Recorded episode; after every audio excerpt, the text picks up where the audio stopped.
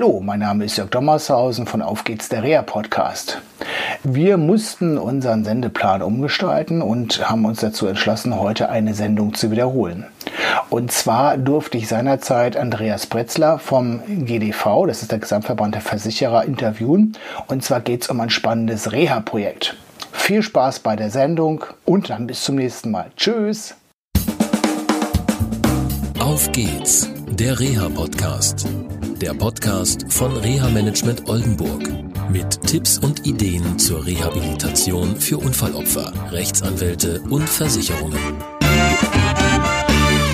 Ja, schön, dass ihr eingeschaltet habt zu einer neuen Sendung von Auf geht's, der Reha Podcast. Heute bin ich in Berlin und zwar sitzt neben mir Andreas Bretzler. Ich bin Referent hier beim Gesamtverband der deutschen Versicherungswirtschaft und betreue das Projekt Rehabilitation von Verkehrsunfallopfern hier im Verband.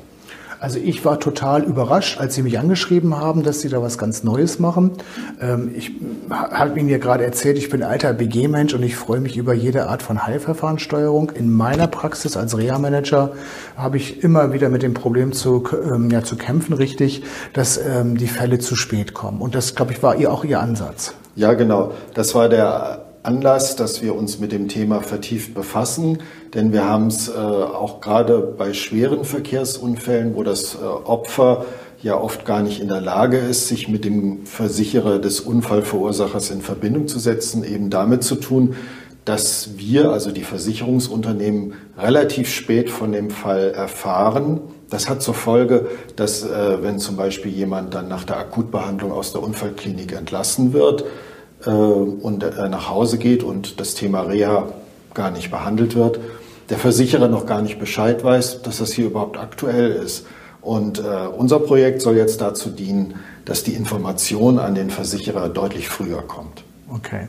Und zwar nicht im Sinne von Aushorchen, da denken manchmal die Unfallopfer dran, sondern in Zusammenarbeit mit den Anwälten zusammen zu gucken, aber auch mit vielen anderen sag ich mal, Mitspielern im Bereich der Rehabilitation. Sie haben ja viele Kooperationen oder Gemeinschaften bilden können, auch im Laufe Ihrer Arbeit, ähm, dass es letztendlich zum Ziel der Genesung geht und nicht ja. nur Schadensersatzrecht zu sehen. Also ich denke mal, wichtig ist auch, dass äh, die Zuschauer verstehen, dass äh, die Geschädigten selbst äh, das Geschehen in der Hand behalten. Also es ist nicht so, dass sie hier konfrontiert werden mit irgendeinem Versicherungsvertreter, der jetzt anfängt, am Krankenbett mit ihnen über Reha zu plaudern, sondern sie bekommen erstmal das Informationsblatt, können da sehen, wie sie überhaupt in Erfahrung bringen können, ob der Versicherer des Unfallverursachers eine Reha-Ansprechstelle hat und können sich dann frei entscheiden, ob sie die äh, Rufnummer, die dort genannt wird, äh, anwählen und dann eben die Frage stellen, wer ist der Versicherer vom Unfallverursacher und hat er eine Reha-Ansprechstelle? Und diese Information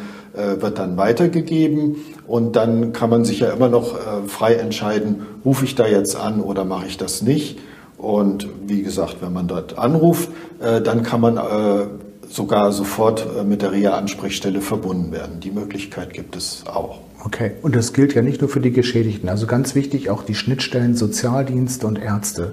Ja. Also dass die auch ähm, die Möglichkeit haben und insofern werden wir zu dieser Sendung auch einen Link bei uns haben, der auf die Seiten des GDV verweist, wo man dieses Merkblatt auch runterladen kann. Also auf unserer Homepage haben wir das schon, aber wir werden das direkt verlinken. Und ähm, ja, in welcher Phase konkret wird, wird dieses Hilfsangebot jetzt von Ihnen gemacht? Ja, also wir haben als Minimalanforderung, Mindestanforderung hier gesehen, äh, dass zumindest dann, wenn die Entlassung der Geschädigten aus der Unfallklinik ansteht, dass spätestens dann über das Thema geredet werden muss. Es gibt zu Recht Experten, die sagen, es ist eigentlich vernünftig, wenn äh, diejenigen, die die Geschädigten begleiten, das kann der Rechtsbeistand sein, das können Angehörige sein, sich über das Thema sogar schon früher Gedanken machen.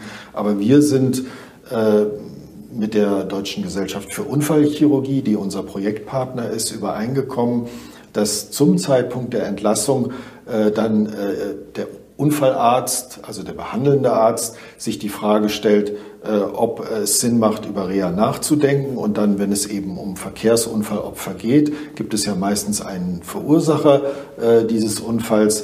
Äh, dann kann man eben dieses Infoblatt den Geschädigten geben, dem Rechtsanwalt auch des, der Geschädigten, das geht genauso, oder auch den Angehörigen.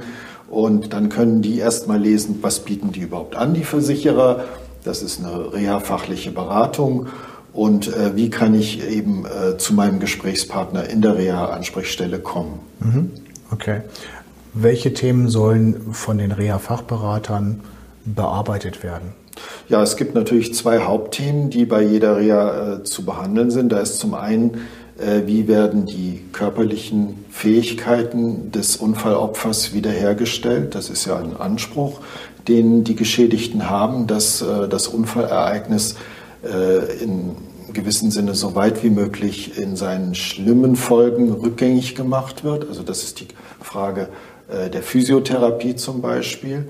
Und dann ist natürlich die andere Frage, äh, die sich stellt, die äh, beruflich-fachliche, auch gesellschaftlich integrative Frage, welche beruflichen Möglichkeiten haben die Geschädigten nach einem solchen Unfall. Das ist im Einzelfall natürlich ganz unterschiedlich. Manche können sich komplett wieder an den alten Arbeitsplatz begeben und dort weiterarbeiten.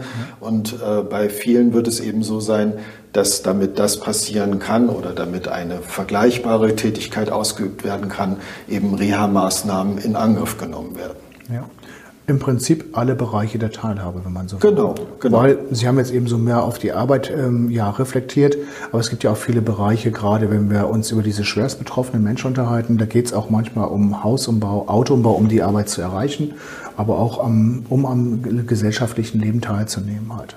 Ja, äh, der Versicherer muss ja im Blick haben, äh, wenn er darüber sich Gedanken macht, äh, wofür muss ich nachher aufkommen, dass es auch um so ganz einfache Dinge geht, wie führe ich meinen Haushalt. Mhm. Denn wenn das die Geschädigten nicht mehr können, dann ist das ein Schaden, der ja auch ausgeglichen werden muss. Dann muss mhm. es in diesem Fall eine Betreuung geben, die muss der Versicherer bezahlen. Mhm. Also das ist schon eine, äh, das sind schon Fragen, die sich in einem sehr umfassenden Sinne dann stellen und die dann auch alle beantwortet werden müssen. Okay. Wenn ihr dieses, äh, diese Telefonnummer anruft. Mein Rat, macht das, lasst euch beraten. Ganz wichtig, stellt euch mit eurem engsten Umfeld Fragen, die ihr habt, und das sind eure Fragen, die sich gerade um diese Themen, die Herr Bretzler gerade so schön dargestellt hat, ähm, ja, drehen. Also eine Beratung kann nur gut sein oder so gut sein, nur wie ihr Fragen stellt. Und insofern meine, meine Aufforderung kann ich nicht sagen, aber mein Wunsch für euch, ruft diese Telefonnummer an oder lasst anrufen und wenn jemand kommt als Reha-Managerin oder Reha-Manager, dann Fragen stellen. Das ist wichtig. Okay, Herr Bretzler, vielen Dank ja, vielen für Dank. die Gastfreundschaft und ähm, ja. Vielen Dank, dass ich unser Projekt vorstellen durfte. Gerne, okay. Tschüss. Das war eine Folge von Auf geht's, der Reha-Podcast. Eine Produktion von Reha Management Oldenburg. Weitere Informationen über uns finden Sie im Internet unter www.rehamanagement-oldenburg.de.